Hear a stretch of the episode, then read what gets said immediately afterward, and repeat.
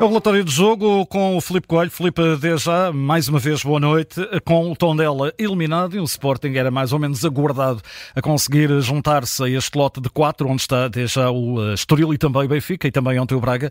Sporting ganha 2-1 a primeira parte e começando exatamente na primeira parte, que é o melhor período do Sporting. Eh, direi uma primeira parte, 10 minutos da segunda, mas uma primeira parte muito boa do Sporting.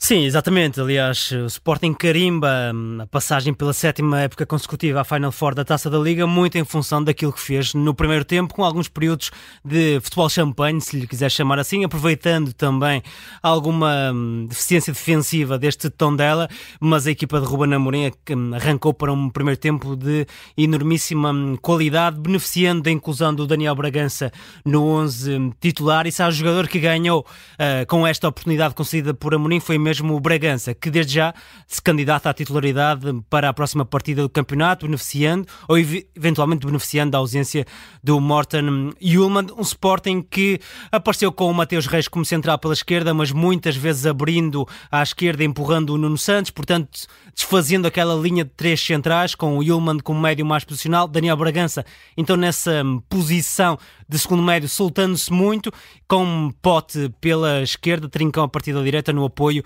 a, Paulinho e de facto os dois gols do Sporting são de um nível de, coletivo soberbo, forma como a equipa se conseguiu associar, rodar a bola, chamar uh, o Paulinho, que acaba por ter uma prestação muitíssimo importante na forma como a equipa desenha o primeiro gol, dando de peito para o Nuno Santos, que depois mete um passo picado, aproveitando essa desmarcação do Daniel Bragança. A tal questão do Daniel Bragança, que aparecer nas costas dos médios rivais, mas também ter a sagacidade de depois atacar o espaço uh, que havia atrás da linha defensiva um, do Tondela, que foi uma equipa que se focou muito na, no plano defensivo. O Tosé Marreco até mudou um, aquele que é a estrutura tática habitual. O Tondela joga habitualmente em 4-3-3, mas hoje esteve quase sempre num 5-3-2, mas a equipa não teve qualquer ganho com, esse, com essa versão mais defensiva, porque o Tondela, de facto, foi uma equipa um, que se deixou penetrar e o Sporting, com essa rede, com essa teia de passos que foi capaz de montar, arrancou para uma primeira parte de, de belíssimo nível. Segunda parte, uh, Sporting uh, chega realmente ao intervalo a ganhar aqui com 2-0. Uh, em determinado momento da segunda parte deu a ideia que o Sporting deu, era um dado garantido, queria ganhar, e aí foi aí o tom dela que soube aproveitar um erro colossal do Mateus Reis. Sim, mas a, a, segunda parte acaba por eh, ser semelhante ao primeiro tempo. Jogou-se ao ritmo daquilo que o Sporting quereria, um, sempre dominando a posse de bola. Não foi uma equipa tão brilhante como no primeiro tempo, não foi capaz de criar tantas associações, sobretudo pelo lado esquerdo, já depois da saída do pote hum, ao intervalo. É certo que o Edwards entra, mas entra para a zona esquerda do ataque e não para o lado direito, onde permaneceu uh, o Francisco Trincão, e com isso não tivemos a melhor versão versão uh, do inglês. Seja como for, foi um Sporting que, mesmo não estando uh, ao nível do primeiro tempo, foi uma equipa que acumulou oportunidades de gol e poderia ter uh, fechado o resultado claramente mais cedo. Depois dá-se aquele erro do Mateus Reis numa bola fortuita dentro da área do, do Sporting. A verdade é que o Tondela não produziu em quantidade para um, reduzir no marcador, mas o Mateus Reis tem uma má abordagem, permite ao Helder Tavares uma, uma belíssima execução. Desse ponto de vista, a noite de Tondela é é muito rica, porque os três golos foram uh, belíssimos, coletivamente do lado do Sporting, num gesto mais individual do lado do Tondela. É certo que houve mais um ou outro lance com algum perigo junto à baliza do Franco Israel, designadamente um remate do Rui Gomes, mas seria muito injusto para o Sporting que houvesse outro resultado que não a vitória dos Leões. E o Ruben, na conferência de imprensa, ou melhor, na Flash, fala em, uh, no tal aproveitar de dinâmicas novas. É, é quase. Uh, e o jogo também deu para isso, uh, deu realmente para isso e deu também para lançar aqui, por exemplo, jovens. O Afonso Moreira voltou à equipa.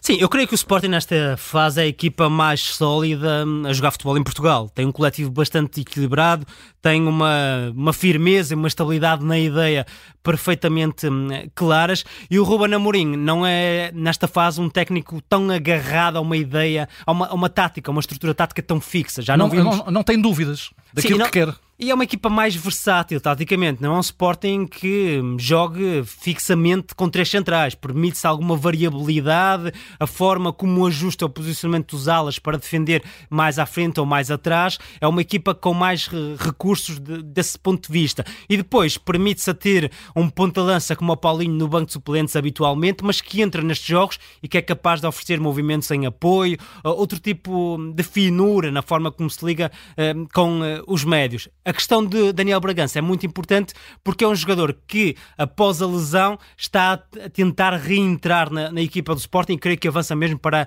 a melhor um, exibição depois dessa, dessa um, lesão bastante um, complexa. Mas lá está, é um Sporting que, tendo o Neto e o Gonçalo Inácio como centrais mais fixo, permitiu ter o Mateus Reis a soltar-se muito para, para o ataque, evoluindo no corredor central, colocando o Yulman ao seu lado e permitindo ao Daniel Bragança também invadir o último terço.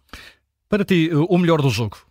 O melhor jogo é mesmo a, exibição do, do, Daniel Bragança. Nós dissemos aqui no início da partida que esta partida da Taça da Liga poderia ser importante para Daniel Bragança e para Francisco Trincão. Já lá iremos a Trincão, mas creio que Daniel Bragança é o grande vitorioso desta noite, para lá, claro, do triunfo que o Sporting também consegue. Candidata-se à titularidade em Portimão, aproveitou em pleno esta titularidade, aparecendo muito bem nas costas dos médios do Tondela, mas mais do que isso, a revelar capacidade para aparecer também dentro da, da área hum, tondelense a forma como é capaz de romper na estrutura no lance do primeiro gol, ficou bastante evidente essa capacidade. E para esse jogo da, da Liga, tendo Morita, não tendo Yulman, podemos ver o japonês numa posição de médio mais fixo e Bragança entrar precisamente para essa zona de, de segundo médio, mantendo Pedro Gonçalves na, na frente de ataque. E o pior?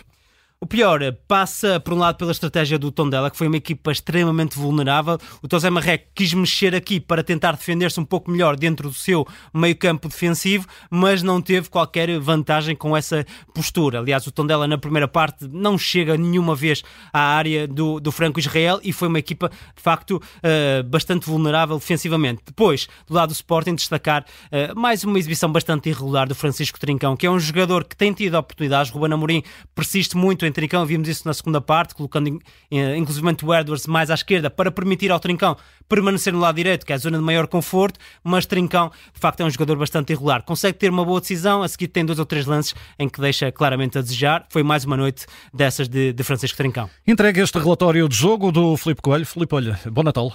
Um bom Natal também para ti, Nuno. Bom Natal para todos os ouvintes. É um relatório que fica disponível lá em podcast da Rádio Observador.